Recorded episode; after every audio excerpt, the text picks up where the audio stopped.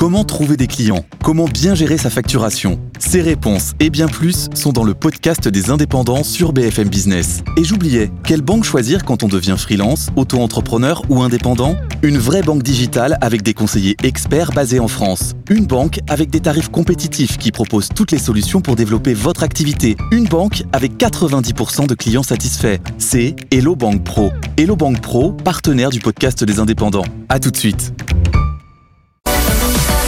Tech Co, la quotidienne, le débrief de la tech. Et vous le savez, de 20h à 21h, c'est une heure de débrief avec ce soir pour justement commenter l'actualité des visages que vous connaissez, des voix que vous connaissez, mais aussi quelques nouvelles personnalités, à commencer par Victoire Rivaton qui est avec nous. Bonsoir Victoire. Bonsoir, merci de m'accueillir. La première fois. Première. On n'a pas encore parlé du bizutage, hein, de la première intervention dans le débrief de Tech Co. Non, c'est pas vrai, il n'y en a pas. Je suis très difficilement impressionné, François. on est très gentil et merci d'être là. Euh, on va découvrir un petit peu votre parcours dans un instant parce que j'aimerais aussi présenter Hugo Weber qui est avec nous. Salut Hugo. Bonjour François. Directeur des affaires publiques chez Miracle. Il n'en est plus à sa première du débrief de Tech Co. Euh, Frédéric Bianchi est avec nous aussi. Bonsoir Frédéric. Bonsoir journaliste à BFM Business, bien évidemment, la famille, comme on dit. Et puis Bruno Guglielminetti qui est avec nous en visio ce soir. Salut Bruno.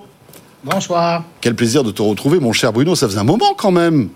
Un plaisir partagé. Très heureux d'être là. Voilà, Bruno qui est de l'autre côté de l'Atlantique, du côté du Québec, euh, qui est un fin observateur de toute l'actualité tech et qui euh, nous fait l'amitié d'être régulièrement dans Tech Co pour débriefer l'actualité. Euh, on va parler Neuralink bien sûr dans un instant, on va parler aussi d'Apple avec, vous le savez, le futur du SMS qui s'appelle le RCS, qui va arriver en Europe, qui va arriver un peu partout dans le monde d'ailleurs, et on croyait que cette innovation avait été poussée par euh, Thierry Breton et l'Union européenne, mais visiblement non, c'est plutôt la Chine qui aurait, euh, on va dire, pousser Apple à adopter ce, nouveau système de messagerie. On va parler aussi du Vision Pro, la bataille des bacs connectés. Et euh, tout à l'heure, on le disait, euh, on s'intéressera au e-commerce chinois. C'est vrai qu'on est tous impressionnés par les tarifs de certains euh, produits qu'on retrouve sur certains sites chinois. Voilà, ça coûte pas cher, mais ça pollue énormément et euh, ça fait du mal évidemment à tout l'écosystème du e-commerce. On, on, évoquera tout cela dans un instant.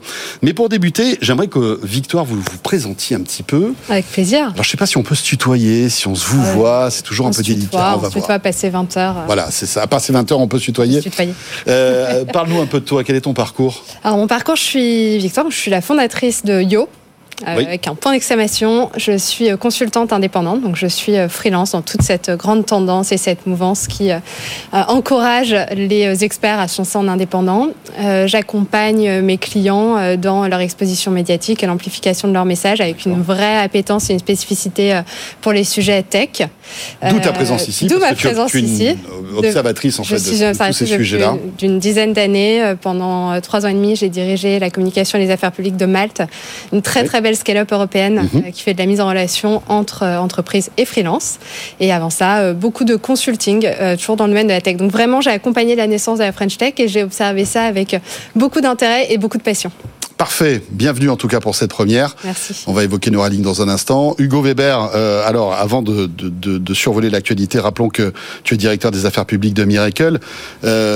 évidemment, tu, n'es pas là pour commenter les affaires Miracle, mais euh, quand même, malgré tout, il faut quand même saluer dans ce, on va dire, dans ce marasme de la tech française, le succès insolent de Miracle, hein, voilà, qui euh, s'exporte, qui fonctionne bien, euh, et voilà, vous avez communiqué les résultats il y a quelques jours de cela qui sont excellents. Ouais, effectivement, c'est plutôt bien. Ouais, c'est plutôt, c'est plutôt bien, et surtout cet effort de transparence dans la tech, on le voit pas beaucoup.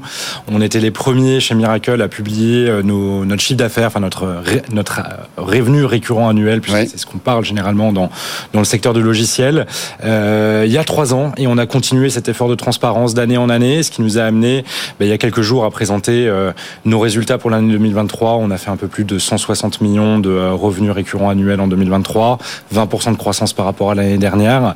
Et surtout, on a atteint la rentabilité. Aujourd'hui, on, on parle beaucoup de rentabilité pour les boîtes de la tech, la rentabilité sur Miracle Platform, qui est notre produit, notre produit historique. Voilà. Donc rappelons ce que vous faites. Hein. Vous êtes là pour euh, proposer des, des marketplaces en quelque sorte à des, des sites de e-commerce qui n'en ont pas, hein, pour résumer en gros. hein. Exactement. Et on Moi, sait juste, un mot sur Miracle. Moi, je me rappelle en 2013, je crois que c'était Philippe Corot qui était sur. Oui. J'avais rencontré à Monaco sur un salon du e-commerce et qui distribuait ses cartes de visite. et je vais vous faire une confidence, je n'y croyais pas du tout à Miracle. Hein, voilà, c'était une boîte parmi d'autres. une Alors. Il y avait beaucoup de, non, mais les, les fondateurs avaient beaucoup d'énergie, beaucoup de. euh, ils y croyaient, ils y croyaient. Et, ben, eh ben, c'est très bien. Ils ont bien réussi. Ils sont allés sur un marché très porteur. Moi, j'avoue, à l'époque, il y avait la place de marché, il y avait Amazon. Je me suis dit, mais est-ce qu'il y a de la place pour autre chose qu'Amazon? Eh bien, ils l'ont prouvé, ils l'ont démontré, ils ont levé beaucoup d'argent. Ils ont une technologie qui fonctionne et aujourd'hui, c'est une success story française. Comme tu disais, François, on peut s'en réjouir parce qu'on n'a pas tant que ça Ouais, ouais, ouais. dans la tech française. Donc, euh, bah, encore bravo et tu euh, salueras euh, euh, tous les, les dirigeants de, de Miracle. Ce sera fait. Allez, on attaque l'actu avec Neuralink. Vous le savez, ce projet euh, vertigineux signé Elon Musk. hein, Elon Musk est dans les voitures électriques et dans les fusées. Euh, il est, il était dans le paiement avec PayPal. euh, enfin bref, il est un peu partout. Il est sur les réseaux sociaux et il a aussi, on, le sait, un penchant pour tout ce qui touche au transhumanisme finalement.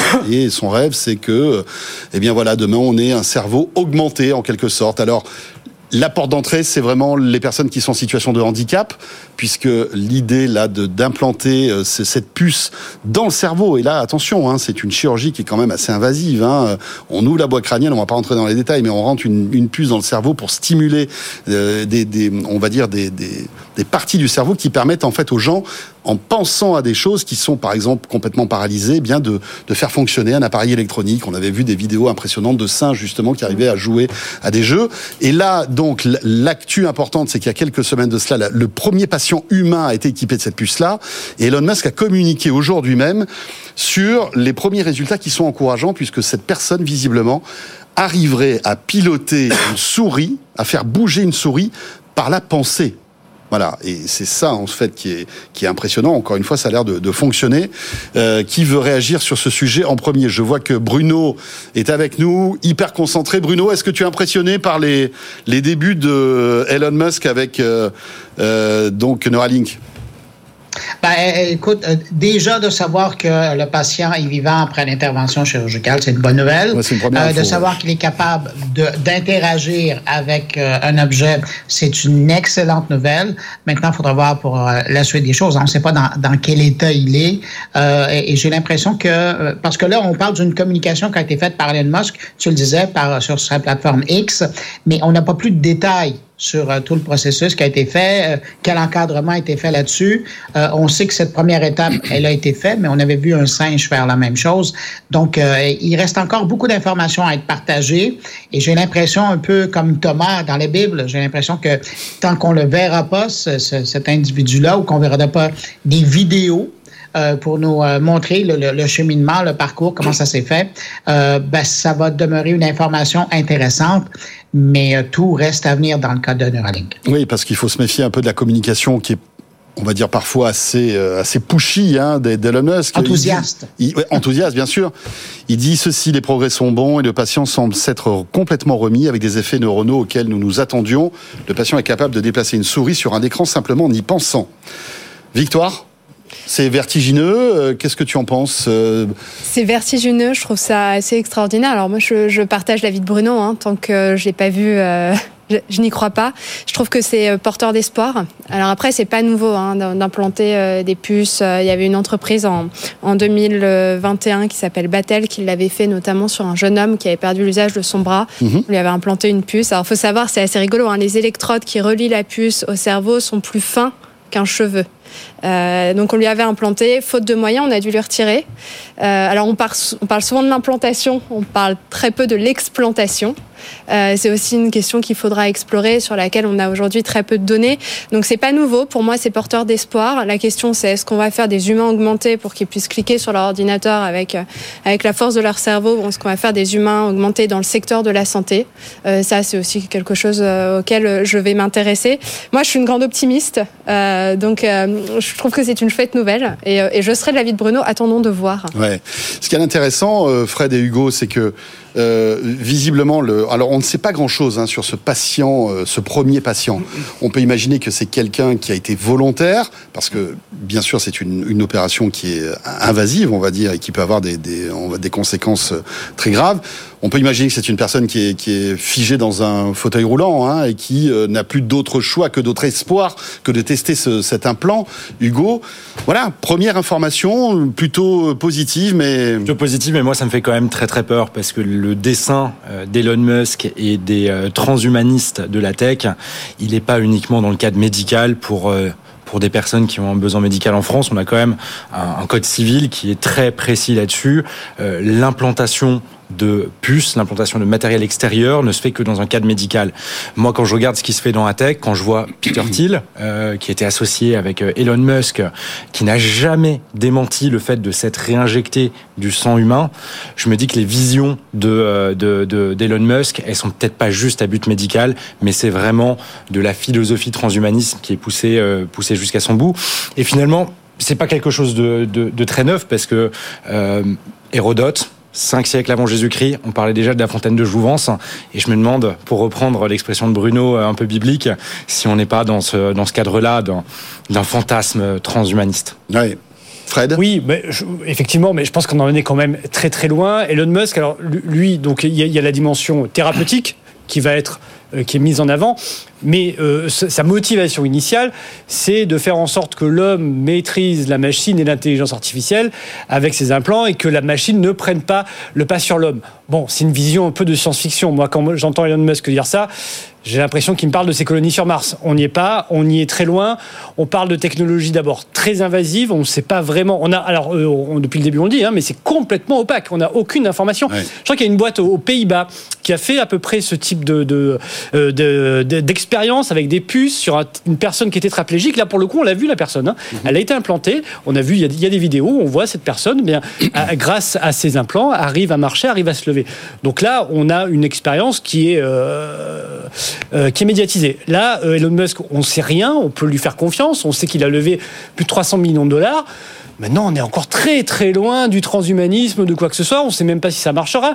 On parle de technologies très invasives. Il peut y avoir des infections, il peut y avoir des lésions. Enfin, voilà, c'est prometteur pour le moment. En tout cas, il faut faire confiance à Elon Musk mais on est très très loin de vraiment de technologies efficientes qui pourront, sur le seul plan hmm. thérapeutique, déjà redonner de l'espoir à beaucoup de malades. Bruno et puis, il faut garder euh, en tête aussi euh, que c'est une entreprise, Neuralink, qui vaut quand même 5 milliards de dollars. Alors, il faut s'assurer qu'au niveau des, des, communications, les nouvelles soient bonnes. Alors, euh, non, je, je, suis vraiment curieux d'avoir plus d'informations sur ce dossier-là parce que il manque beaucoup de ficelles pour attacher cette histoire-là. oui, c'est vrai. Mais peut-être que dans quelques jours ou semaines, Elon Musk nous communiquera une vidéo hein, de ce premier patient. Je pense que tout, tout ça est très secret parce que, évidemment, c'est tout neuf. Euh, je pense qu'ils attendent de voir un peu s'il n'y a pas de, de, contre-indications, d'enfin d'effets indésirables, etc., etc. Ça va monter en puissance. Mais c'est vrai que l'idée d'Elon Musk, c'est au départ d'aider des personnes qui sont euh, tétraplégiques ou alors dans, dans, un état de handicap très très lourd, et puis après, voilà, nous apporter ce cerveau augmenté pour que demain on puisse penser encore plus vite, euh, faire des choses qu'on ne peut pas faire, enfin voilà. Et, et, là, c'est vrai que là, c'est vrai que le, pas entre euh, la, la, la, thérapeutique et l'augmentation, oui, oui, oui il peut aller très vite. Bah, si, si, ça fonctionne. la chirurgie esthétique, elle est née euh, après, la, après la Première Guerre mondiale, quand on a voulu réparer les gueules cassées. Hein, voilà, au départ, c'était euh, c'était à but thérapeutique, et puis aujourd'hui, euh, on se met du botox dans le front. Donc c'est vrai que si ça fonctionne pour aider bien fait chez toi, les malades, comment C'est très bien. Ça marche très bien, ouais. Ça marche très bien. Ça se voit quasiment pas, quoi. Donc si ça fonctionne sur des malades, oui, effectivement que demain, on va vouloir, enfin en tout cas, il y aura toujours des désirs d'augmenter. Mais encore une une fois, voilà, moi je suis euh, assez, assez sceptique sur euh, l'avenir de telles technologies pour le moment. Et puis il faut saluer le courage quand même du patient qui s'est fait implanter, euh, implanter euh, cette puce-là, parce que euh, les tests sur les singes qui ont été faits, je ne veux pas faire l'apologie des tests sur les animaux, mais sur 23 singes à qui on a implanté une puce, il y en a 7 qui ont survécu. Donc le risque, il est quand même extrêmement important. Et, et je pense qu'à un moment donné, il faut remettre aussi un peu de, non pas de transhumain, mais d'humain dedans, et saluer le courage de cette personne-là. Si c'est pour le progrès médical, tant mieux, et on le verra avec, enfin, on, on l'appréciera. Si c'est pour du transhumanisme, j'ai un peu plus de mal. Bon, ben voilà pour euh, cet épisode incroyable hein, euh, de Neuralink. On va suivre ça de près, bien sûr. Dans l'actu, euh, on va parler d'Apple. Tout à l'heure, le Vision Pro, parce qu'il semblerait que des acheteurs du Vision Pro retourneraient en magasin pour dire, vous savez quoi? Euh, remboursez-moi. Je, voilà, ça m'a pas plu, c'est pas terrible. C'est très rare chez Apple parce qu'Apple n'a pas cette culture-là. Hein. On achète un iPad, un iPhone, un Mac, euh, voilà, on adopte la technologie et puis, euh, puis on est content. Là, visiblement, alors c'est pas, ce sont pas des retours massifs. Hein, il faut pas aussi dramatiser la chose, mais disons qu'il y a quelques retours dans certains magasins et Apple scrute ça de très très près. On va en parler dans un instant, mais auparavant, un autre sujet qui est peut-être un petit peu plus géopolitique, mais qui va nous toucher toutes et tous, c'est le fameux RCS. Je ne sais pas si vous avez suivi hein, euh, euh, cette, histoire de RCS, qui est un peu le SMS. Si on parlait de l'humain augmenté, bah, ça c'est le SMS augmenté en quelque sorte, hein, qui, euh, est déjà sur la plupart des téléphones Android. Apple a toujours voulu que euh, promouvoir en fait son message et laisser tomber le RCS. Visiblement, là, le RCS va arriver. En gros, vous allez pouvoir discuter avec des, des, des, des, personnes qui ont des smartphones Android et d'avoir, vous savez, toutes les, le petit luxe de savoir quand la personne écrit le message, de voir les vues, d'avoir des photos de bonne qualité, de créer des groupes, ce qu'on ne pouvait pas faire en fait avec les SMS. Ou alors il fallait passer par WhatsApp. Bah, c'est le message pour tous en fait, le RCS. C'est vrai que ça fait longtemps qu'on en parle. Ça fait 3-4 ans, je crois, qu'on entend parler du RCS qui doit arriver. Bon, je crois qu'il y a quand même pas mal de, d'opérateurs euh, qui sont, euh, qui sont assez frileux, qui veulent conserver le SMS, bon, il y a des e-messages, je crois que Google a une technologie à peu près équivalente, il y a des messageries WhatsApp, euh, sauf qu'Apple, euh, bon, euh, ils, veulent, ils veulent conserver leur e-message, mais ce qu'on a appris, c'est vrai, ces derniers jours, c'est que la Chine aurait contraint Apple à intégrer le RCS, ce qui est assez normal hein, quand, on, quand on est Apple et qu'on vend, je, crois que la Chine, ça doit être 20-25% de ses ventes de son marché, hein, quelque chose comme ça. Bon, bah, si la Chine dit euh, mettez, euh, Apple met le RCS, Apple va, mettre le RCS. Maintenant, le RCS, pour le moment, on n'y on l'a pas. Alors, c'est vrai que les opérateurs, je crois, disent qu'on va l'avoir en France cette année, en 2024. Donc voilà, les possesseurs d'iPhone. En fait, je pense que ça va être un déploiement mondial. Hein. Tout, en fait, tous les utilisateurs dans le monde euh, auront le RCS. Ce qui est intéressant, c'est que la Chine aurait obligé Apple. En fait, la Chine oblige tous les constructeurs de smartphones 5G à passer au RCS. Pourquoi? Parce que visiblement le taux de d'encryption de, de, du RCS leur permet malgré tout de surveiller plus ou moins les messages qui circulent. Et c'est pour ça qu'a d'ailleurs Apple Alors refusé, hein, parce que c'est pas chiffré de bout en bout d'après ce que j'ai cru comprendre. Alors que le e-message est beaucoup plus euh, sécurisé, hein, je crois, Victoire ou Hugo? Ce qui est, ce qui est formidable, moi je trouve dans cette dans cette actualité, euh, c'est le pouvoir du lobbying, en fait, le, le, pouvoir qu'ont les États euh, sur aujourd'hui les GAFAM. Alors on parlait beaucoup, beaucoup du DSA. On en a tous parlé, vous en avez parlé ici, de l'Europe qui voulait faire plier les GAFAM. Bon, ben, sur le RCS, il semblerait. Alors, c'est un blogueur euh, canadien. Hein. Euh, j'espère pas me tromper de nationalité, surtout sur ce plateau. C'est un blogueur canadien qui aurait euh, lancé l'information en disant qu'en fait, ce serait la Chine qui aurait fait plier les équipes d'Apple pour le RCS. Moi, je trouve que finalement, dans cette actualité, c'est ça qui est très fort. C'est, bon, l'Europe n'a pas fait plier Apple, alors que la Chine, en mettant en place un plan qui éventuellement obligerait à avoir le RCS, a réussi à leur, faire changer euh, complètement d'opinion, une opinion qui était quand même portée euh, euh, par Tim Cook. Donc moi, c'est ça que je trouve extraordinaire. Mmh. Bah, L'Europe a quand même fait plier Apple sur des connectiques, l'USB-C par exemple. Aujourd'hui, les iPhones ont l'USB-C, il n'y a plus le câble Lightning. L'App Store Aujourd'hui, on voit hein, que ces GAFAM, enfin, aussi puissant soit-il, quand un État dit, écoutez, si vous voulez continuer à commercialiser chez moi, il va falloir répondre à telle ou telle norme, bah, ces entreprises, eh ben, elles s'y plient. Hein. Moi, je vois surtout l'intérêt business pour Apple. Hein, tu le rappelais tout à l'heure. 20% euh, des ventes en Chine, c'est un peu plus de 40 milliards. Euh, moi, je me pose pas la question. Hein, si je suis Tim Cook, euh, je vais pas me priver de 20% de mon marché. vous voulez le RCS Attendez, vous savez quoi? Vous l'avez dans 10 jours. Ça vous va? Bruno, qu'est-ce que tu en penses? Ben, je pense que c'est une bonne nouvelle parce qu'au niveau de la compatibilité des différents systèmes, euh, mais euh, de l'autre côté, euh, moi, ce qui m'inquiète un peu, c'est tous les métadonnées euh, et, qui, qui, suivent avec et qui sont moins sécuritaires, qui viennent avec cette nouvelle norme. Mais bon, on est pris dans un contexte où on doit se soucier du trajet de nos communications, et ça, ça sera un autre souci qu'il va falloir ajouter. Mais on est dans l'évolution aussi. Moi, ce que, ce que je trouve intéressant, c'est maintenant cette possibilité, un peu ce que Google a longtemps euh, souhaité et, a fortement euh, euh, si on peut utiliser l'expression, euh, les gens d'Apple par des campagnes publicitaires en voulant les forcer à utiliser leur système. Ben là, finalement, on arrive avec quelque chose d'autre qui arrive du champ gauche et la Chine a fait porter son poids. Est-ce que tu connais John Gruber? Oui, je le connais de nom, oui. D'accord. Euh, la véracité de ces informations, il est plutôt sérieux comme garçon? Ouais, ben, c'est une source généralement bien informée. Bien comme on informé, dit. d'accord. Euh, parce que euh, au-delà de ça, il y a une petite déception quand même. Hein, notre ego en prend un coup parce qu'on pensait que nous, c'était à, c'était à, à cause de nous Européens qu'Apple cédait sur le RCS. Euh, Ah, parce mais François, c'est c'est grâce ou à cause de vous, pour tellement d'autres dossiers dans le monde numérique que vous arrivez à réglementer, Ouais, que mais- celle-là, vous pouvez la laisser passer, puis il y en aura d'autres. C'est bon, d'accord, ok. Donc ça va, on va pas bouder euh, notre plaisir. Non. Mais bon, sachez en tous les cas que le RCS va être développé euh, d'ici cette année. Hein, et sur tous les téléphones, vous pourrez échanger avec des téléphones Android euh, de manière plus euh, fluide, on va dire. Mais c'était déjà le cas. Euh, on en avait parlé la dernière fois. euh, Mhm. François, moi j'utilise Oui, tu- message j'utilise Beeper, Oui, cette ça. application qui, Qui a été permet de- chahuté d'ailleurs. qui a été Apple, chahuté, hein. qui a été super chahuté par, par Apple. Ils ont euh, euh, cassé un certain nombre de protocoles qu'ils avaient euh, Ouais. et des backdoors qu'ils avaient réussi à créer pour pouvoir rentrer dans les systèmes, euh, dans les systèmes d'Apple et d'e-message notamment. Mais cette interopérabilité, en fait, c'est le futur et, je pense que c'est comme euh, comme on le rappelait tout à l'heure, c'est l'opposition de deux mondes. C'est l'écosystème clos d'Apple versus l'interopérabilité de tous les autres.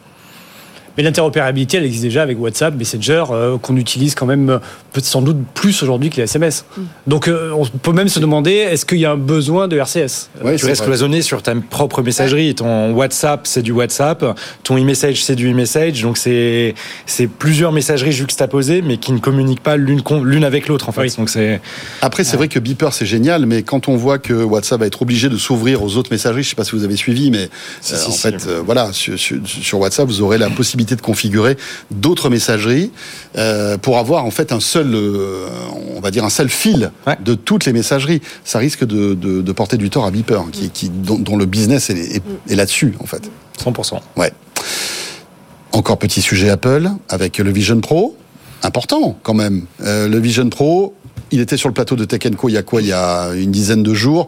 On a fait une mission spéciale où on l'a tous essayé. Euh, Vous avez pu voir en direct les images qu'on pouvait vous projeter. Euh, Nicolas Lelouch de la rédaction de Numérama était venu. Franchement, je vous invite à, à retrouver cette émission en replay hein, qui est toujours disponible pour euh, vraiment comprendre comment fonctionne ce masque. Euh, ce masque qui, euh, visiblement, ne met pas tout le monde d'accord, hein, Fred. Oui. le- le- alors, il y a des gens très enthousiastes, certains qui relèvent aussi des défauts, et puis d'autres personnes, alors pas énormément, mais quand même quelques-uns, qui rapportent le masque euh, dans l'Apple Store en disant remboursez-moi. Oui, c'est ce que révèle euh, Bloomberg, hein, Mark Gurman.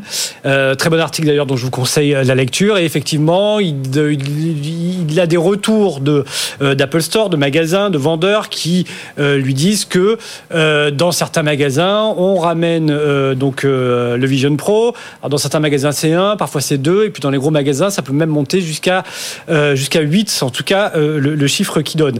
Alors que 8, on se dit c'est pas beaucoup, mais finalement c'est un petit marché encore le Vision Pro. on est quand même anodin, hein. sur euh, ce qu'il explique très bien aussi, c'est qu'on est euh, là sur des acheteurs qui sont des fanatiques d'Apple. On est euh, sur la première vague. Oui. On est sur des gens qui vont dépenser 3500 dollars pour un appareil nouveau, hein, pour un nouvel, un nouvel usage. Euh, donc c'est quand même surprenant. C'est quand même surprenant. Après, on peut se dire, c'est que la première version. On- Et puis on fait un retour en arrière et se rappeler que sur le premier iPhone, euh, il n'était pas 3G. Il n'y avait pas d'App Store. C'est vrai qu'on a oublié ça, mais il n'y avait pas d'App Store. On ne pouvait pas copier-coller. Sur le premier iPad, moi je me souviens, on n'avait pas le multitâche. hein, C'était simplement euh, tâche à tâche. Donc on peut se dire, c'est peut-être le tout début. Sauf que on n'est pas sur une technologie équivalente à l'iPhone, l'iPad, où euh, on est sur quelque chose quand même de, de très intrusif Bien sûr. euh, qui isole qui n'apporte pas finalement beaucoup de bénéfices. Là, là, là je, relève simplement ce que disent les gens qui ramènent, qui rapportent Mm. le Vision Pro, qui peut être euh, très fatigant. Voilà. Alors là, on peut imaginer que d'autres versions ultérieures pourraient être plus légères, mais ça fait quand même beaucoup de défauts pour un prix de 3500 dollars, euh, dont on voit pas trop finalement l'intérêt euh, à terme, et qui va peut-être concerner des petites niches de public. Mais moi, depuis le début, je ne vois pas cet objet comme vraiment un produit mass market. Et ça semble se confirmer. Alors, on va attendre, hein, on va voir un petit peu les ventes. Mais pour le moment, c'est vrai Mm. que bon, c'est un début assez, euh, assez difficile ou en tout cas problématique. Alors en revanche, ils en vendent beaucoup, hein, plus de 200 000 vendus en quelques jours, hein, ça cartonne. Ah, il y a une curiosité toujours avec Oui, d'Apple, évidemment. Et puis l'appareil est Puis il y spectaculaire. a au moins l'a 200 000 essayé. personnes qui sont complètement fans accros et qui ont les moyens de se payer un masque à 3500 dollars. hein. Moi, ce qui m'intéresserait, c'est de savoir sur le nombre de personnes qui l'ont rendu, le nombre de youtubeurs qui ont fait leur test, Ah, qui se sont filmés en faisant leur test. Et qui l'ont rendu Et après. qui l'ont rendu parce que c'était quand même 3500 Ça fait rire. Bruno, ça. Donc, Ouais. euh, moi, moi j'aimerais bien euh, comprendre la, la typologie euh, des gens qui l'ont rapporté. Après, je sais pas autour de la table si, si vous avez des casques. Moi, à, à titre personnel, j'ai le MetaQuest euh, 3. Ah, d'accord. On l'a Et acheté avec mon époux. euh, on l'a testé euh, une fois, deux fois, et depuis, il est euh, posé sur ma table de nuit et je ne m'en suis plus jamais servi, alors que je suis assez euh, tech-savvy. C'est un gadget. euh, Aujourd'hui, c'est c'est amusant, euh, c'est fantastique d'être dans son lit, d'avoir l'impression de voir un film euh, comme au cinéma quand on est seul. Oui, mais quand on a un mari, c'est embêtant quand même. Quand on a un mari qu'on aime beaucoup, euh, qui en plus est bien plus intéressant qu'un casque MetaQuest, Ça va, tout va bien. on, on évite de l'utiliser. Donc non, non, moi je trouve que je, je suis très alignée avec ce que tu viens de dire. Je pense que c'est pas aujourd'hui un objet de mass market, ça reste du gadget. 3500 dollars pour un gadget, c'est très élevé. Et, et je suis assez persuadée que les gens qui l'ont rapporté, c'est des gens qui voulaient faire le test, se filmer en train de faire le test Oui. et récupérer la mise. Il y a Bruno. beaucoup de gens aussi dans les témoignages, de gens qui disaient que ça fait mal à la tête, c'est lourd, pour qui c'est vraiment contraignant, c'est un objet qui n'est pas agréable à utiliser pour certaines personnes. C'est pas c'est pas le cas de tout le monde. Bruno. Ouais, Ben, c'est intéressant euh, que Victoire euh, évoque euh, le, le Quest, que ce soit le 2 ou le 3, parce que euh, l'expérience c'est pas du tout pareil, mais c'était la dernière expérience qu'on avait. Et, et aujourd'hui, avec un Quest sur la tête, euh, on commence à pouvoir faire bien des choses, particulièrement dans le domaine du divertissement. C'est ce qui n'est pas du tout le cas avec le Vision Pro. Bon, puis on, on a beau le dire euh, au début, mais le, le Vision Pro s'intéresse à un marché plus professionnel, mais reste que les gens qui sont enthousiastes par rapport aux produits d'Apple, ben, ils sont quand même lancés sur, sur le produit, espérant probablement un miracle et qu'il y aurait plein d'applications disponibles, euh, ce qui n'est pas le cas. Alors, l'expérience au niveau divertissement, euh, il est décevant à un moment donné, et un peu comme Victoire le disait, à un moment donné, une fois qu'on l'a essayé deux fois, euh, trois fois, euh, après, on se lasse, on met ça de côté. Mais quand c'est 3500 dollars américains, euh, ça coûte cher pour laisser l'appareil de côté. Alors moi, j'ai l'impression qu'il y a bien des gens qui, qui peut-être, euh, dans les gens qui l'ont retourné, euh, se disent, pour le moment, là, on va euh, le retourner. Et quand un nouvel appareil arrivera, Mm. ben, et qui sera probablement moins cher, ben là, on pensera peut-être à, à aller l'acheter et le conserver. Très bien. Hugo, je pense que tu as des trucs à dire là-dessus. On se retrouve juste après l'info écho, parce qu'il est bientôt 20h30.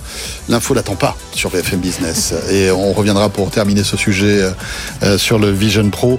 Et on revient pour parler aussi de ce nouveau gadget hein, qui euh, commence à, à arriver, les, les bacs connectés, et puis la guerre du e-commerce chinois. Tout cela, ce sera la deuxième partie de ce Tech Co, la quotidienne. À tout de suite, bientôt 20h30. Tech Co, la quotidienne, le débrief de la tech. Avec ce soir avec nous sur le plateau, Victoire Rivaton, consultante indépendante et fondatrice de Yo, Hugo Weber, directeur des affaires publiques de Miracle, en visio, Bruno Guglielminetti, journaliste animateur du Carnet de l'actualité numérique, un podcast que je vous recommande chaudement euh, pour connaître toute l'actualité tech euh, partout dans le monde, hein, et pas qu'au Québec. C'est ça qui est bien avec Bruno. Et puis Frédéric Bianchi, bien évidemment journaliste maison BFM Business. On a tous donné notre petit avis sur le Vision Pro. Hugo n'a pas eu le temps. ben, je Hugo, quand testé. même. Donc, tu ne l'as pas, pas testé Non, pas, du tout Non, pas, pas particulièrement d'avis. J'ai pas eu la chance de le tester comme toi, François, sur le plateau de, de BFM C'est Business. vrai, on est un peu pistonné, Euh, j'avoue. tu veux, parfois, les entrées, on en profite, entrées. on en profite. Donc non, pas particulièrement d'avis sur, euh, sur euh, le Vision Pro. Mon seul avis, c'est quand je regarde les vidéos que j'ai pu voir sur YouTube ou sur des chaînes de médias euh, où on voit des gens qui sont en fait très seuls quand ils font ça, quand ils utilisent le Vision Pro. Ah, c'est vrai que ce que disait Fred, ça- euh, ça on est quand même isolé. Ils sont, ils ont l'air très très seuls en fait. Ouais. L'écran isole encore une fois. L'écran isole, ouais, c'est clair. Mais c'est un pareil, un, un pari un peu fou hein, de la part d'Apple, hein, de, de, de lancer cette nouvelle verticale de produits.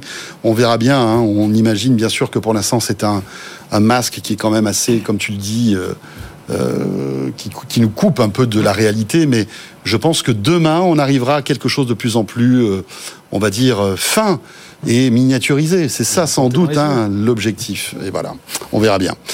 Euh, on a terminé là-dessus. On enchaîne avec un autre, j'allais dire gadget, qui sans doute sera moins onéreux. C'est les bagues, parce que il faut savoir que les bagues connectées commencent à intéresser pas que des startups, mais aussi des géants. Euh, alors, géants coréens, on sait que Samsung en aurait une dans son carton qui devrait sortir dans, dans les mois qui viennent. Euh, et puis Apple, voilà, c'est aussi une rumeur qui circule actuellement. Apple aurait en fait des plein de brevets pour sortir une bague connectée alors ça sert à quoi une bague connectée? Ben, Ça sert un petit peu à, à, monitorer sa santé, comme on le fait avec une Apple Watch. Sauf que c'est plus petit. Il euh, y a des gens qui ne supportent pas d'avoir une montre, ben, peut-être qu'ils pourront avoir une bague, et vice-versa, euh, finalement. Mais ce qui est intéressant, c'est que on, a déjà des startups françaises qui font ça.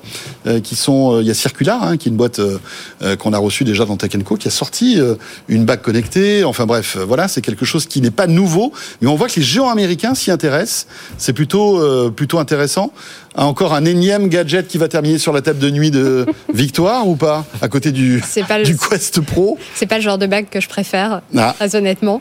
Petit message au mari. Euh, non, moi je m'amuse toujours quand il y a des, des rumeurs comme ça. J'ai un, un peu l'impression que la, la, bague, la bague connectée, c'est l'Arlésienne. Moi je, je m'amuse à aller voir sur les communautés de fans euh, Apple euh, ce qui se raconte. Et alors ce qui était assez drôle, c'est qu'il y avait deux types de réponses. Il y avait ceux qui disaient bah, alors sortez-moi le finger pay et je l'achète tout de suite. Finalement, c'était ça dont les gens avaient envie. Puis les deux autres qui disaient, excusez-moi, je vais être un petit peu plus trivial, que euh, s'ils sortaient la ring connectée, euh, il faudrait bientôt sortir les dildos connectés. Alors j'ai trouvé que c'était intéressant et que ça donnait un petit peu de vision euh, à Apple. Non, à mon sens, à mon sens, ça reste très gadget. Je vois pas ce que ça pourrait faire de plus aujourd'hui euh, qu'une Apple Watch. Effectivement, il y a déjà, euh, il y a déjà des entreprises qui en font. Alors ça va de 100 dollars à 300 dollars avec des modèles d'abonnement et puis des modèles sans abonnement. Il y a des modèles qui sont faits pour les femmes. Ça, je trouve ça assez intéressant, qui vont aller vraiment monitorer les cycles, la santé féminine et le sommeil. Ça, ça va être un petit peu moins cher. Et puis après, il y a celles qui vont aller chercher jusqu'à le nombre de calories qu'on aura brûlé. Donc c'est quelque chose qui existe. J'ai du mal à voir comment Apple peut être vraiment très différenciant euh, sur, ce sujet. Hugo moi, je vois juste un marché qui est euh, minuscule, celui de la bague connectée. C'est 20 millions de dollars en 2022 et le potentiel économique c'est 161 millions de dollars en 2030. Donc en fait c'est un marché qui est oui qui est tout petit, tout petit ouais. La réalité c'est que quand on l'étend à ce qu'on appelle le wearable tech, on rentre sur un marché qui est beaucoup plus gros, 200 200 euh, euh, milliards je crois, euh, ouais 200 milliards c'est ce que j'avais ce que j'avais vu en ligne. Après au-delà du marché, moi ce que je vois c'est surtout une course à la miniaturisation et en fait qui peu le plus, peu le moins, euh, plus vous arrivez à faire des choses qui sont petites, plus vous arrivez à les mettre partout, que ce soit dans une bague, dans une montre, dans des chaussures, dans des vêtements, euh, dans des euh, Apple Vision Pro ou dans les yeux directement ou dans le cerveau. Oui. Oui, c'est vrai que là, la boucle est bouclée. Bruno, alors bon, c'est vrai qu'on suit l'actu tech depuis pas mal d'années. La bague connectée, c'est pas nouveau, mais ce qu'il y a de nouveau, c'est que là, c'est les géants un peu de la tech qui s'y intéressent, hein, Samsung et Apple. Oui, mais comme tu fais appel à notre vieil euh, François, je te fais remarquer que quand tu mentionnais les entreprises tout à l'heure, euh, tu te souviendras qu'Amazon nous a présenté il y a quelques années, je pense qu'il y a deux ou trois ans, euh, lors de leur présentation des nouveaux gadgets, là, un peu avant le temps des fêtes, ils nous avaient présenté une, une, une bague qui devait être connectée. Finalement, on l'a jamais vue. Oui. Ah, ça, et, ça revient un peu à ce que Hugo disait. Il y a, je, pense qu'il y a un énorme intérêt, mais je pense que cet intérêt-là, il, il, est nourri par de plus petits joueurs parce que le marché est pas énorme et euh, j'ai pas l'impression que ça vaut la peine de leur part d'investir des millions pour euh, aller chercher quelques millions supplémentaires, alors qu'avec certains produits, ben, ils peuvent carrément aller chercher des millions. Oui, mais Bruno, la nouveauté, c'est que là, Samsung, c'est pas une rumeur. On, on, peut imaginer que si Samsung, lors de sa dernière conférence de presse, a, a présenté en teasing cette, cette bague connectée, c'est que voilà, ils y croient, qu'elle va sortir. Donc là, c'est plus des petits joueurs. Hein. Samsung, c'est quand même le géant coréen de l'électronique. Ouais, ouais, mais François, Samsung, c'est le même qui nous avait présenté en 2020 son petit Bali, qui était la petite boule qui suivait le président lors de la présentation. Finalement, et j'ai jamais apparu. La dernière fois qu'on l'a vu, euh, il a été mentionné euh, lors du dernier CES, mais il n'est pas encore sur le marché. là. Ouais. Bon, donc tu, oui, tu crois que ça va faire pchit cette bague, Fred? Non, mais Samsung, il croit à tout. Tu disais Samsung, ils y croient, mais Samsung, ils ont lancé quantité de produits. Bon, et ils n'ont pas tous marché, loin de là. Amazon aussi, euh, Apple peut-être. Moi, je rapprocherais la bague finalement du Vision Pro. Ça n'a aucun rapport. Ce sont deux outils qui n'ont strictement rien à voir, mais qui sont, on se retrouve un peu 15, euh, 17 ans après la sortie du smartphone, on se dit, et maintenant, qu'est-ce qu'on fait? Et maintenant, on fait quoi? C'est quoi l'avenir? Alors, c'est vrai que le smartphone, on l'a fait plus grand, l'iPad, on l'a fait plus petit, la montre, mais maintenant, on fait quoi? Est-ce qu'il y a une autre manière pour euh, l'être humain d'interagir avec la technologie. On peut même aller jusqu'à Neuralink. On peut se dire que c'est aussi imaginer comment on va interagir demain avec la technologie. Donc, bah, c'est un casque, c'est une bague, c'est ci, c'est ça. Ça reste pour le moment gadget et on a l'impression que l'iPhone, c'est un peu l'objet technologique ultime qu'on ait mis dans les mains des individus depuis 20 ans et on voit pas vraiment ce que ça va être après. Alors, l'écran qui se déplie, le, euh, des hologrammes, mais bon, pour le moment, on n'avance pas. On reste quand même sur le smartphone qui est l'outil technologique de ce 21e siècle. Et tout le reste, après, c'est des petits, des petits gadgets qui, qui, raviront certainement les fans de technologie. Mais le, le, le, le grand public, la masse, elle va pas plus loin que le smartphone pour aujourd'hui. Bon, Très bien. C'est en tout cas ce que j'ai l'impression. Non, non, non, mais vous avez sans doute raison. Moi, je me dis que finalement, Apple, tout comme Samsung, teste des pistes avec de nouveaux produits pour voir un peu, euh, bah déjà le retour des utilisateurs, des clients, voir un peu comment les médias réagissent, voir surtout si ça mord ou ça mord pas. Finalement, bon, ils vont perdre, euh, oui, quelques centaines de millions ou quelques milliards, mais ça fait partie un peu de leur job. Ils défrichent des terrains, euh, parfois ils reviennent sur leurs décisions, et donc ils ils tentent comme ça, ils jettent des petits cailloux pour voir ce qui se passe, parce que cette montre demain peut être par exemple, pour Apple aussi, une nouvelle manière d'interagir avec le masque, parce que c'est vrai que le, le masque, on n'en a pas parlé, mais il a mm. toute une batterie de capteurs qui permettent en fait de détecter, de détecter vos mains pour interagir avec ce que vous voyez dans le masque. Mais si on a une bague, on aura sans doute plus de précision aussi pour interagir. Donc voilà, on, on peut imaginer que c'est aussi peut-être un coup de billard à plusieurs bandes. Donc voilà, c'est un peu tôt, mais, on fantasme. Bruno. Et François, aller dans, dans, le sens de ce que tu dis, euh, tu as tout à fait raison. Et c'est pas pour rien qu'Apple a bloqué euh, euh, des, des, dizaines et des dizaines de brevets qui vont dans ce sens-là, parce qu'ils savent qu'il y a une technologie à développer, justement parce qu'on s'en va dans... Euh, on parlait tout à l'heure de, de, wearable, donc, donc, de technologie portable. Euh, c'est dans le sens où on va. Alors, est-ce que ça va se porter au doigt ou à l'oreille? Ou euh, dans un vêtement, reste à trouver. Mais l'idée qu'Apple investisse autant d'argent, autant d'argent dans la recherche et dans l'acquisition de brevets, euh, c'est pas, euh, ça donne un signe là, de, de, de l'intérêt qu'on porte à, à, ce développement de justement de partir du téléphone intelligent, mais d'aller ailleurs maintenant. Ok, on verra bien. En tout cas, dès qu'elle sortira, on pourra la tester, cette bague, pour voir un petit peu ce que ça donne. Euh, il nous reste 12 minutes. J'aimerais qu'on évoque aussi une autre bataille, cette fois-ci, euh, qui est pas technologique, mais qui est commerciale. C'est la guerre du e-commerce, euh, qui fait rage des sites de e-commerce, plus précisément, avec un nouveau, euh, nouvel arrivant. Hein, depuis quelques mois, tout le monde parle de Temu. Ils sont d'une puissance incroyable. Ils ont investi, je sais pas combien de millions euh, durant le Super Bowl pour un, écran pub.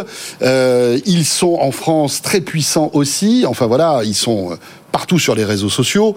Euh, Moi-même, je me suis fait avoir, j'ai téléchargé l'appli Temu. J'ai un peu monde, un peu monde de vous le dire, mais mais c'est rigolo parce qu'il y a plein de jeux dedans. Je sais pas si vous avez testé, mais euh, vous lancez des roues pour avoir des promos supplémentaires, vous payez. Euh, C'était exactement des... ça sur Wish hein, déjà. Hein. Mais, mais ouais, copier euh, totalement le modèle. Hein. Exactement. Et la question qu'on se pose, il y a un article très intéressant sur le dans le magazine Forbes qui dit est-ce que Temu pourrait faire de l'ombre à Amazon aux États-Unis? Parce que Temu arrive aux US.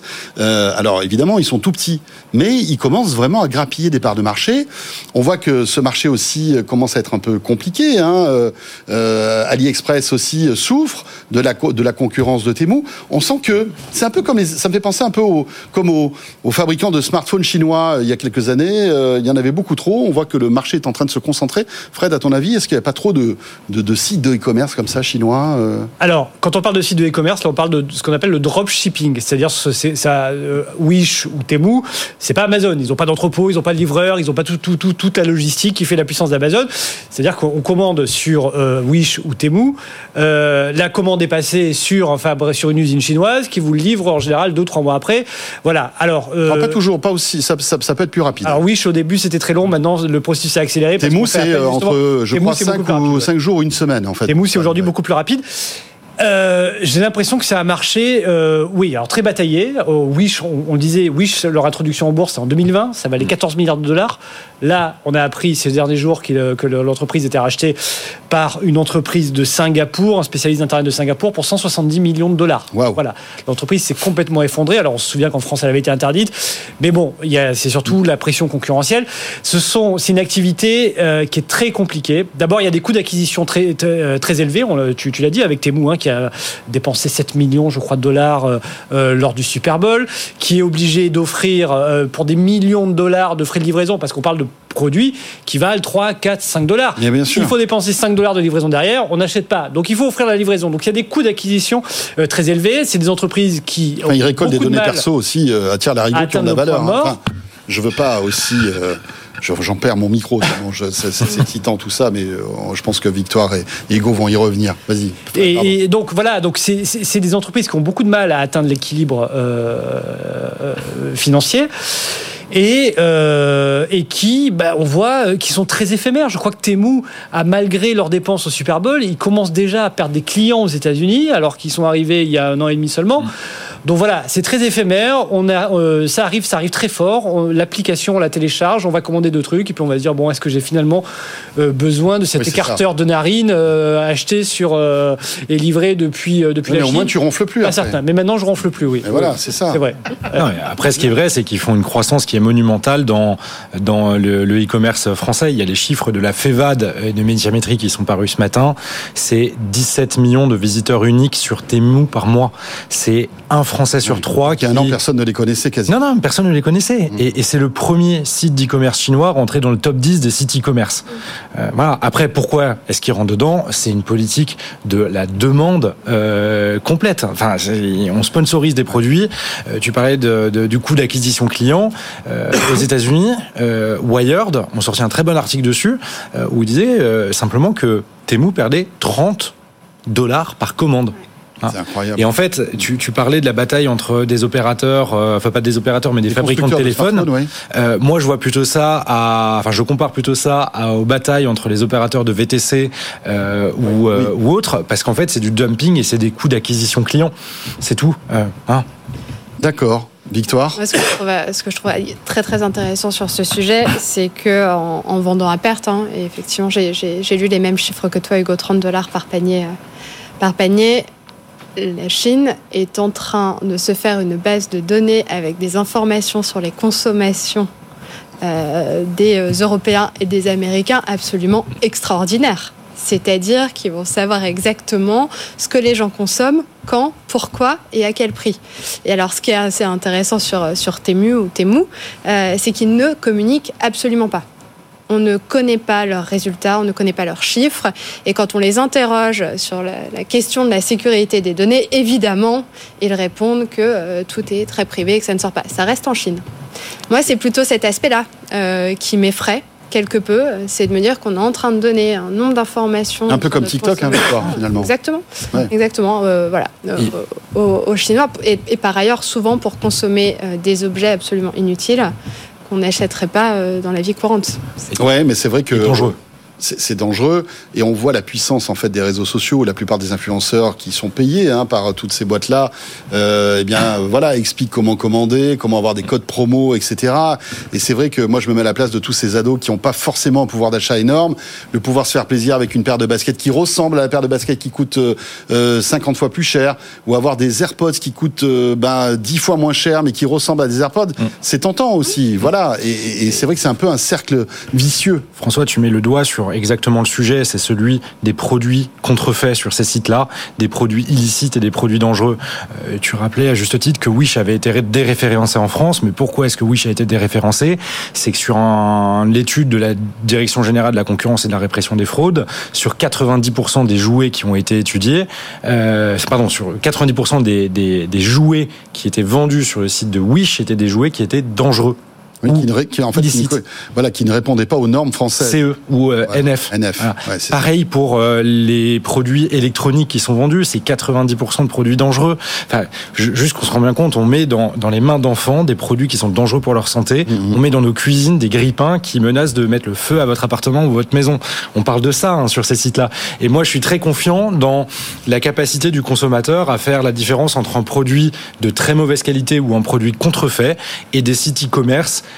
basées en France, basées en Europe, qui ont une vraie proposition de valeur, une vraie, un vrai ADN de marque et qui proposent bah, finalement de la qualité. Et bah oui, la qualité, ça coûte un petit peu plus cher. Ouais. Après, les retours de bâton sont rapides. hein. Le décollage est très fort grâce à la viralité de, de TikTok. Mais euh, les retours de bâton sont rapides. Si on a des mauvaises expériences, si on a le grille-pain qui, qui, qui flambe, ça peut tomber très vite. Hein. Wish, il y a encore trois ans, euh, c'était le roi du monde. Et aujourd'hui, c'est une entreprise qui vaut euh, plus grand-chose, sur laquelle on ne compte plus. Donc ça peut aller très vite aussi. Et ils vont devoir certainement monter, euh, monter en gamme en termes de qualité. Bruno et après Victoire. Bruno. Ben, j'a- J'aimerais euh, revenir sur un aspect que Victoire a- effleuré dans, sa réponse tout à l'heure, et c'est le volet de la sécurité. Moi, je vous rappelle qu'à à, l'automne dernier, euh, il y a Grizzly Report qui avait sorti une étude plutôt solide aux États-Unis euh, qui, euh, elle, pointait et euh, levait le drapeau euh, rouge ou blanc, choisissez la couleur que vous voulez, mais pour alerter euh, les politiques aux États-Unis euh, parce que selon leur euh, recherche et, leur étude du euh, code qui est utilisé dans l'application, euh, Temu, essentiellement, c'était un logiciel euh, de, de cyberespionnage. Euh, imaginez un logiciel d'achat de commerce qui vous demande d'accéder à votre caméra, à ce que vous écrivez, à accéder à votre micro, euh, est capable d'enregistrer de l'audio pour faire du magasinage euh, sur des articles de quelques euros, quelques dollars. C'est plutôt surprenant. Et eux euh, disaient que, euh, alors que tout le gouvernement américain visait à, à- à obstruer le, le développement de TikTok, ben, c'était peut-être du côté de Temu qui devait regarder parce que présentement, c'était, c'était eux qui étaient en train de se déployer à la grandeur Ouais. des États-Unis et du Canada aussi, accessoirement, et que ben, on se rendait compte que ce logiciel-là cachait, euh, cette application-là Oui, cachait ouais. un logiciel espion. Oui, c'est vrai que ce secteur du e-commerce, finalement, c'était peut-être le cheval de Troie, hein, le commerce pour récolter un maximum de données. Euh, tiens, rebondissons, restons dans ces sites de e-commerce peu, enfin très bon marché, euh, parce qu'il faut savoir que ce, dans- sur ces sites, on achète beaucoup de d'habits euh, et euh, évidemment là, on touche du doigt la fast fashion, alors qui n'est pas réservé qu'aux sites de e-commerce. Hein, il y a plein de- d'enseignes de commerce physique qui font ça, mais il faut savoir que des députés s'attaquent à ce problème avec deux projets de loi qui sont à l'étude pour freiner l'essor des marques comme justement Chine ou Temu et favoriser le Made in France. Le député LR Antoine Vermorel était l'invité d'ailleurs de Good Morning Business la semaine dernière et pour lui, il est nécessaire d'instaurer, écoutez bien, un système de bonus-malus. On l'écoute. Aujourd'hui, quand vous achetez un vêtement, vous avez une éco-contribution. Que votre, vêtement soit chinois ou français, qui respecte nos normes ou qui ne les respecte pas, vous payez la même euh, éco-contribution. Et moi, ce que je propose, c'est qu'on module cette éco-contribution en fonction de si vo- votre vêtement est made in China ou made in France. Aujourd'hui, on a des industriels qui reproduisent en France et en Europe, notamment pour des critères environnementaux, qui me disent on est concurrencé par des plateformes en ligne qui créent plus de 7000 nouveaux produits par jour. Comment votre commerce de proximité va pouvoir mettre en place 7000 nouveaux produits par jour? Et surtout, sur ces produits-là, on ne respecte pas les normes sanitaires qu'on nous impose. Voilà, et Antoine Vermorel qui a fait une petite vidéo sur TikTok, justement, réseaux sociaux. Trop canon, trop classe. Ouais, c'était rigolo. euh, Ouais, je crois qu'il a fait euh, 800, euh, 800 ou 900 000 vues sur euh, TikTok euh, en quelques jours. Alors, on explique cette vidéo, c'était quoi, Hugo Bah, c'était simplement, euh, il a fait un haul Chine euh, en dévoilant comme les influenceurs et les influenceuses euh, sur euh, TikTok, en dévoilant euh, des faux produits euh, qui étaient en fait pour mettre en, en avant les dérives de la fast fashion, euh, des chaussures avec des phtalates ou euh, des, euh, des, des vêtements pour enfants avec des perturbateurs endocriniens. Euh, et son dernier, euh, son dernier euh, haul, enfin en tout cas le dernier produit qui sort, c'est effectivement le ticket d'avion euh, où il montre que les produits euh, viennent de Chine. Et moi, je trouve que c'est une très bonne chose que on se penche sur ces, euh, sur, euh, sur ce sujet-là. Ça serait intéressant de voir l'impact que ça a eu auprès de, de toute son audience, qui était une, une, audien- une audience jeune forcément, puisque sur c'est sûr sur TikTok. Victoire? Je, je, je suis pas d'accord. Moi, je trouve que tous les débats sur la fast fashion, c'est des débats de bourgeois. Euh, c'est des débats de gens qui peuvent mettre 50 euros dans un t-shirt dit durable. Euh, moi, je viens de Charleville-Mézières, euh, dans les Ardennes, et euh, parfois, je discutais avec des copains. Bah ouais, ils mettent 2,50 euros dans un t-shirt qu'ils achètent sur Chine. Ouais, parce qu'ils que ont pas les moyens de mettre plus, en fait. pas le nôtre. Ouais. Et, et je, et je trouve que du coup, le débat est, un peu, est un peu hypocrite parce que en fait, toute la fast fashion, elle est drivée par bah, la mode qui vient d'en haut. C'est elle qui lance les tendances. Alors en fait, si on a envie de mettre des malus, peut-être réfléchissons au cycle de production de mode et essayons de donner un exemple un peu plus vertueux, mais sur toute la chaîne. Je trouve que c'est un, peu un débat de bourgeois de, de, pointer la fast fashion. La, réponse sur un débat de bourgeois ou pas, en fait, elle est très simple, c'est économie circulaire. Euh, quand vous intégrez de la circularité des produits de seconde main. T'as rien à 2,50€, hein. c'est ça le problème. Bah, il y, y, en a de plus en plus. Et Vinted, c'est un site, mais en fait, aujourd'hui, qui est-ce qui propose euh, du, du, reconditionné ou de la seconde main sur, euh, sur, sur son site? Il y a encore peu aujourd'hui de marques, d'enseignes qui proposent ça. et on est au début. Sur le bon coin, des choses comme ça. Mais bon. On a de plus en plus. T'as pas mal de marques pour enfants qui le font. mais, mais, ce n'est que le début. Et en fait, dans, dans le, le reconditionné de la seconde main, on a un problème de d'offres. Il n'y a pas assez d'offres. Donc les prix sont plus importants aussi. Enfin, on reste dans une économie de marché. Offre, demande, il n'y a pas assez d'offres. Bah, le prix augmente aussi sur la seconde main. Bon, Fred, est-ce que tu as acheté ton, ton costume sur Temu? Non. Ce qui est très beau, il va très bien. Merci beaucoup. moi, j'aime beaucoup la cravate. Cela dit, merci beaucoup. Ça, c'est AliExpress, la cravate. Cela dit, moi, je suis un petit peu d'accord avec toi. Il y a quand même une jeunesse qui a un désir de consommer. Et c'est très difficile de lui dire, bah non, on va vous mettre un malus, euh, n'achetez pas ici, achetez là, allez acheter euh, sur des sites euh, plus coûteux. Alors, il n'y a pas que des sites chers. Hein. c'est vrai qu'il y a beaucoup de gens du, secteur du textile et de la mode qui disent Chine a tué les camailleux, et tout ça. Pas forcément, non, les camailleux ou les entreprises comme ça qui ont, dont, on tire la chronique malheureuse depuis, depuis un an, elles se sont un peu tuées elles-mêmes. Il y a des entreprises qui fonctionnent bien. Pour prendre Kiabi, bah, Kiabi, c'est une entreprise qui continue à mmh. prospérer, qui connaît de la croissance. Voilà, que c'est, mais c'est une entreprise voilà, qui a su s'adresser Prendre le virage numérique. Familial, prendre le virage numérique. Marketplace Miracle. Continuer à innover. Maintenant, euh, empêcher ben, cette jeunesse qui a un petit pouvoir d'achat et qui veut pouvoir s'habiller pour pas cher. Bon, c'est un peu compliqué. Après, il faut rendre ces pratiques plus vertueuses et faire en sorte que ben, Chine soit plus respectueuse de l'environnement. Maintenant, euh, on peut pas tout interdire. Bruno, le mot de la fin? Bah, écoutez, c'est un combat qui, euh, qui est actuel dû à la situation économique, mais gardez en tête que si ça fonctionne bien, c'est qu'il y a un marché pour ça. Et donc, il y a des gens qui n'ont pas les moyens de, de se payer euh, des vêtements qui sont beaucoup plus chers. Alors, tant qu'il y aura de l'offre comme ça, ben, vous pouvez être certain qu'il y a des gens qui seront là pour l'acheter. Et voilà. Et, et, on va dire, toutes les préoccupations environnementales sont bien loin, là, à ce moment-là. Hein. C'est-à-dire qu'on est très heureux de payer un t-shirt de 2,50 et finalement, on s'en fout que ça pollue. ça, parce que, bah, voilà, on n'a pas le choix. Merci beaucoup à tous les quatre. C'était top de vous avoir sur le plateau. Merci Bruno d'être venu nous voir euh, par la visio. Toujours un bonheur d'avoir euh, Bruno Guglielminetti que vous pouvez retrouver avec son carnet de l'actualité numérique. Victoire, Hugo et Fred, je vous invite à télécharger le podcast de, Bruno. C'est toujours euh, hyper intéressant. Merci Victoire. À bientôt. Voilà. Tu reviens quand tu veux. Avec plaisir. Victoire Rivaton, consultante indépendante et fondatrice de Yo. Hugo Weber, directeur des affaires publiques de Miracle. Et Fred Bianchi. Merci beaucoup à tous les deux. À bientôt.